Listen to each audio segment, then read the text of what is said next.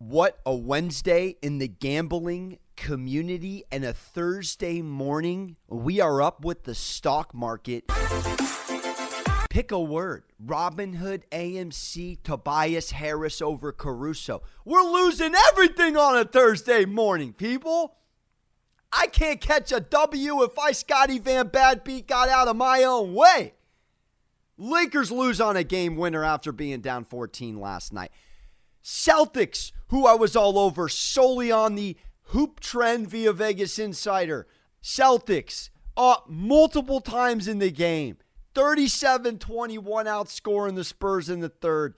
Should have been a routing, should have been it. Spurs by four. And we're going to take another two week break on the Utah Jazz. A 12 point victory on a back to back night with no Donovan Mitchell. We've officially made zero cents of quarantine NBA basketball through a quarter of the season. You're getting 30 from Doncic, 18 from Zingis, nothing. Hardaway, 19. Nobody else in double digit scoring. It's not going to get it done for the Mavericks. Many on Luka to win the MVP this season. Are you kidding me? Are, are you kidding me? Dallas is 8 and 10. Move off of it. Long season, move off of it. He's not the best player in the league. You don't start 8 and 10 if you're the best player in the league. This season, that is. It's a joke, dude. I am so salty this morning. If I could do one thing with my money right now, I go to AMC theaters and buy a movie ticket to the last 14, 24 hours of life. All right. Thursday NBA, four game slate, 30 game college basketball slate today. And of course, I have more interesting info for you for the Super Bowl. So we're doing a little bit each day on it. And then next week, we go full steam. Exciting news for the podcast dropping as well. We will tease that and circle back. But let's talk Houston Rockets for a second. I can't believe when I say this, but the Houston Rockets are unequivocally better, better without James Harden. This is a 7 and 9 organization at the moment, but they are 7 and 9 against the spread, winning 4 of their last 7 games post Harden.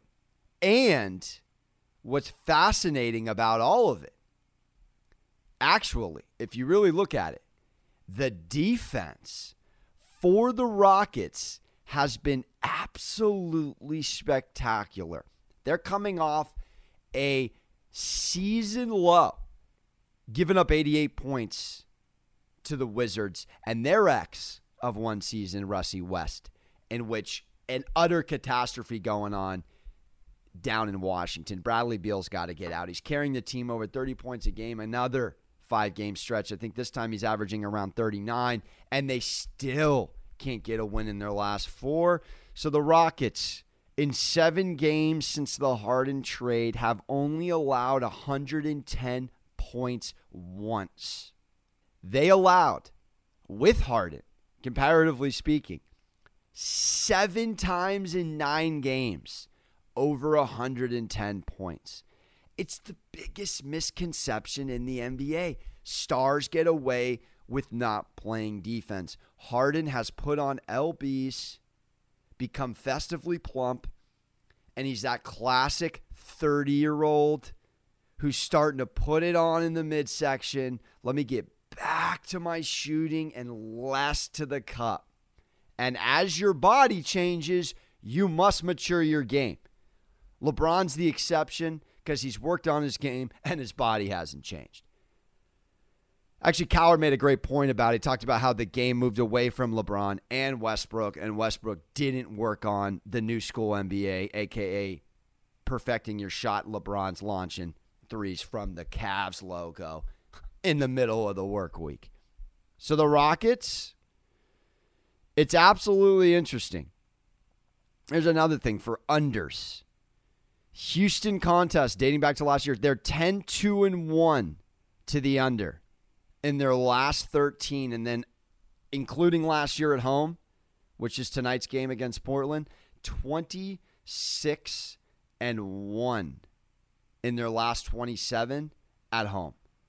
It's a four and a half point spread in favor of the Rockets. This is a banged up Blazers team that just lost on a Monday to the Oklahoma City Thunder. Haven't played since then. So it is interesting because if you take Portland tonight, now no Nurkic, no CJ, Covington coming back from a concussion. Rodney Hood hopes to play. If Hood and Covington play, Covington going against his old team, the Rockets, I like the points tonight because the NBA makes no sense. I tried to outthink the room last night. I even said out loud to myself, and this is where you got to read between the lines. I'll shout it out often on the podcast. I'm an emotional gambler. I'll read the numbers. I'll give you covers. OddsShark, Vegas Insider, Action Network, the websites with all the nitty gritty. I'm still making an emotional decision. I thought yesterday the Lakers would put on in Philly for that extra juice. The value was Philly plus three coming off a Pistons loss with no Embiid, where they haven't won a game yet without Embiid. So arrested Embiid, put that note down for you because Embiid will rest absolutely many a times this season. Over double digits is what I mean. And those losses to wins, those bounce back W's, that's how you beat the NBA. The NBA, unlike the NFL, where you kind of know who is the best teams in the league. And so at the end of the year when the Chiefs are in the AFC Championship and Aaron Rodgers is in the NFC Championship, all these great quarterbacks are in the dance. It's similarly to the NBA, but what's different is the game by game. And this year we're in the 70s with regular season games, and you're still watching mail in performances. It's incredibly frustrating.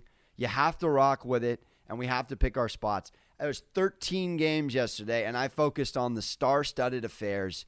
And what did I do? I read you guys top teams against the spread, and I went against two of the top five against the spread. I took the Celtics, who are top five, but come on, be better, Alex. Be a lot better. Gosh darn it. So tonight, I think the Rockets, now that they're starting to get a little bit of attention, you have to go the other way. Portland embarrassed by the Thunder at home, two days off travel to Houston. It's not a star studded team. They play very good team ball centered around Depot. Blazers plus five if it gets up to it, which it may. Tonight, Spartans, interesting college basketball premier matchup. I actually tried to pick this game last time and outthought the room again on it. I went Rutgers the first time, and the Spartans spanked them. They're a one point road favorite. The first time they danced was in Michigan State. And that was a game that I overthought simply because of the no fans and simply because Rutgers was outperforming the market at the moment. Much different two teams now who dance on a Thursday, January 28, 2021. So, one point favorites for the Spartans They have been relatively stagnant since January 8th. That was a game against Purdue. And they're 2 and 4 in the Big 10 straight up. 2 and 4. But as I alluded to, and this was a rough one, I'm really letting you know I know this sport well. I had Rutgers and Ronnie Harper Jr. over the Spartans, and Michigan State won by 23. But the Spartans cannot cover for the life of them. They're one in eight against the spread in their last nine games. One in eight. And the total has been under in four of those last six. Michigan State, however, they own, own Rutgers. 10 games straight up winning streak. 10 games straight up winning streak. But the Scarlet Knights are aware Michigan State can't cover. They can't even cover in that 10 game win streak. They haven't covered in four of their last six W's. The Spartans against the Scarlet Knights via the spread. Again, Two different conversations, straight up against the spread in the sports gambling world. Rutgers snapped a straight up five game losing streak, one and four against the spread this Sunday on the road against Indiana as a five point dog. Big moment if you're capping tonight's game or making a decision on tonight's game. They're four and six straight up, the, the Rutgers Scarlet Knights, and five and five against the spread in the Big Ten. The total has stayed under for them in four of their last six outings. But the over has cashed in six of the last nine against Michigan State specifically. One point dog, 23 point victory for the Spartans. They come in tonight. So we have eight and four versus eight and six. Michigan State, a one point loss to Purdue. They got Henry, Aaron Henry, their leading scorer, 13.9, rocking with Hauser tonight. And I like to think they get it done. Rutgers, an outright win against Indiana on the road, going against a Spartans team that's rested for a couple of weeks. Coming off a rough loss. If Izzo has buttoned it up, they'll have a couple tight weeks of practice. They'll figure out a way to get it done. On the road, no fans. Hauser leading the boards, getting it done. I'll take Izzo Spartans. I don't feel great about it. They don't cover the spread, but this is a virtual pick 'em game tonight, my friends. I'll take the history and let the Spartans go to 11 straight. Watch me go 0 for 2 in this series on the year. Ha ho, baby. All right. That's your NBA. That's your NCAA for the day. Some more interesting numbers. Found an article I found to be interesting. I, I just find the Super Bowl to be an incredibly enticing game to bet. It's a game where the whole world rallies around to bet it. And we're already seeing early action on the Chiefs. I've mentioned it already on the podcast this week by way of William Hill reporting Caesar Sportsbook took a $120,000 bet on the Chiefs minus 3 less than 24 hours when the line was posted. DraftKings let you know that 77% of their point spread and 78% of the money was bet on the point spread for the Chiefs. That's interesting. The over under opened at 57 and a half, second highest total ever for over unders in the history of the Super Bowl. That's been trimmed down to 56.5 on early action. But the key number here is 3. It is the most common margin of victory number. Here's some straight statistics for you to sit on for how the key number being three is so important for margin of victory here because it's all numbers and it's all analytics. So, including the playoffs this season, 14.3% of games had a margin of victory of three. 14.3. Three is the most common number. 41 games via the sportsbook had a closing line of minus three, including the playoffs. 41 games. Vegas has capped this year at three, and the teams favored by three in those games this COVID season 25 and 16 straight up, 20 and 21 against the spread. Oh my goodness. Almost 500 down the middle against the spread for Vegas. That is absolutely fascinating. Here's another one. According to ESPN Stats and Information Database, 1,500, and this is an ESPN article, by the way, 1,569 games have featured a point spread of minus three in the Super Bowl era. 1,569 games. The winning percentage of those favorites, 58.4. And in the spread of those games, 48.9. That is freaking phenomenal. Vegas is operating at a different, much like the stock market, it is Goliath and tech versus the common man. 1,569 games and 48.9% hit the spread. That is so even, Steven. We're talking 49, 51, 51, 49 spread covered or not, 48.9 to be exact. Ha! And then lastly, seven Super Bowls have had a closing spread of minus three. Seven. Gave you the Black Sunday example yesterday. Cowboys, Steelers, Super Bowl 13. Seven Super Bowls. Closing spread of three. Favorites in those games, four and three against the spread. and straight up. Four and three straight up and against the spread. Seven Super Bowls at minus three. And five Super Bowls of the previous 54 have been decided by exactly three points. That's not that many. Odds are saying it ain't ending on three. But key numbers three to be exact. You do have a chance to middle here, though, people. You can go pu- Bucs plus three and a half. And if the money line goes down enough, you can dance on Chiefs money line too. We can try to do what we did in the Packers Bucs and almost pulled it off. The Nevada Gaming Control Company in this article, and on this, began tracing Super Bowl bets since 1991. And the state sports book has only suffered a net loss on the Super Bowl twice.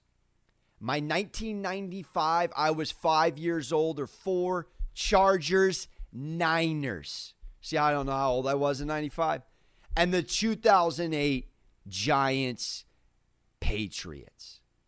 Only twice, as reported by the Nevada Gaming Control Company via ESPN's article since 91, has Vegas lost. 1995 and the biggest upset of all time in the Super Bowl, an undefeated, except for, according to the point spread, Broadway Joe over the Baltimore Colts, the 2008 Giants over the undefeated Patriots. Here's a bookmaker's dream. Here's what they want. They want that Pittsburgh Steeler minus seven over the Arizona Cardinal. James Harrison picking off Kurt Warner. 27 23 final score. Why? Why do they want it? Because the favorite wins the game. So that eliminates all the money line bets on the dog. All the money line bets. And then it doesn't cover the spread for the public.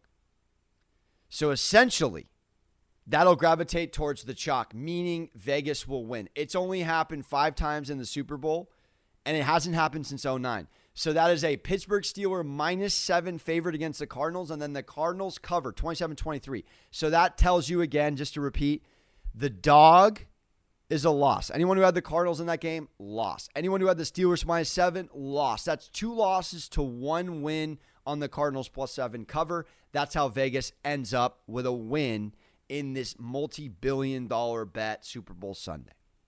So there you have it. Very much a database filled Thursday podcast for you. Fascinating ESPN article. We'll take fading a hot team, Houston Rockets, because nothing makes sense. This is a nothing makes sense pick. Booby Trap City, Portland plus four and a half. It'll probably move to plus five if I'm looking at OddsShark the way I'm looking at it. That's what we shall do. That's what it shall be.